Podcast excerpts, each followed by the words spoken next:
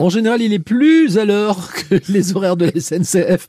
Adichat, Daniel Cabari. Adichat, et, et c'est encore le train-train. Ah. Et, le problème du train, ce n'est pas son manque de fiabilité, sinon qu'il ne part pas toujours à l'heure. Bon, euh, coincé dans des rails parallèles, il ne peut s'offrir aucun écart de conduite, et s'il dévie de sa trajectoire, c'est qu'il a déraillé. Notre sud-ouest n'a pas échappé au grand projet du 19e siècle qui avait lancé un colossal programme de maillage du territoire par des voies ferrées. Il n'est resté que les plus grandes lignes qui prennent principalement leur source à Paris.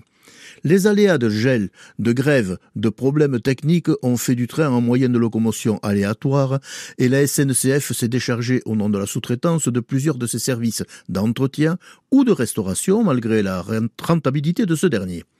Pourtant, que de bonnes idées. En 1885, France et Espagne signent une convention pour construire deux lignes traversant les Pyrénées. Ah, il n'y en aura qu'une, et celle-ci nous intéresse puisqu'il s'agit de la Pau en franc convention signée en 1885, début des travaux 20 ans plus tard, c'est qu'il a fallu faire des études, mais ne nous moquons pas. Euh, quand fut donné le coup de pioche ouvrant l'ultime paroi entre les creusements français et espagnols, il n'y avait qu'un centimètre et demi de faux niveau entre les deux parties du tunnel, lequel mesure la bagatelle de 8 kilomètres un exploit de précision.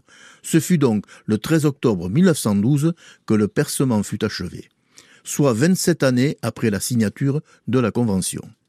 Cependant, de part et d'autre, les travaux sont loin d'être finis. Côté français, il s'agit d'élever quatre viaducs, de creuser 24 tunnels dont le tunnel hélicoïdal d'Urdos, une première en Europe, 1793 mètres de longueur. Et la Première Guerre mondiale passe par là. L'inauguration de la ligne complète ne peut s'effectuer que le 18 juillet 1828, 1928, soit 43 ans après la signature de la, Convention.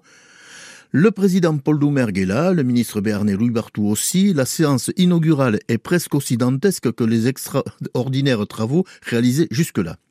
Bedous a été desservi par le train quelques années plus tôt, en 1914, nous dit Hubert Dutèche, spécialiste du sujet mais c'est Louis Espinassou qui relève la réflexion d'une bedouzienne, invitée comme ses concitoyens à une balade gratos en train jusqu'à Oloron et retour. Bouti, je ne savais pas que c'était si grand la France. Vous imaginez 30 kilomètres quand même.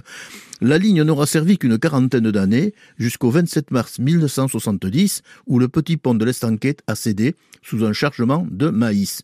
Depuis, J'entends plus siffler le train. J'entends plus siffler le train. Mais il sera là demain, bien sûr. Non pas le train, mais euh, Daniel Cabari. Et en voiture. Et en voiture. Merci beaucoup. Très bonne journée.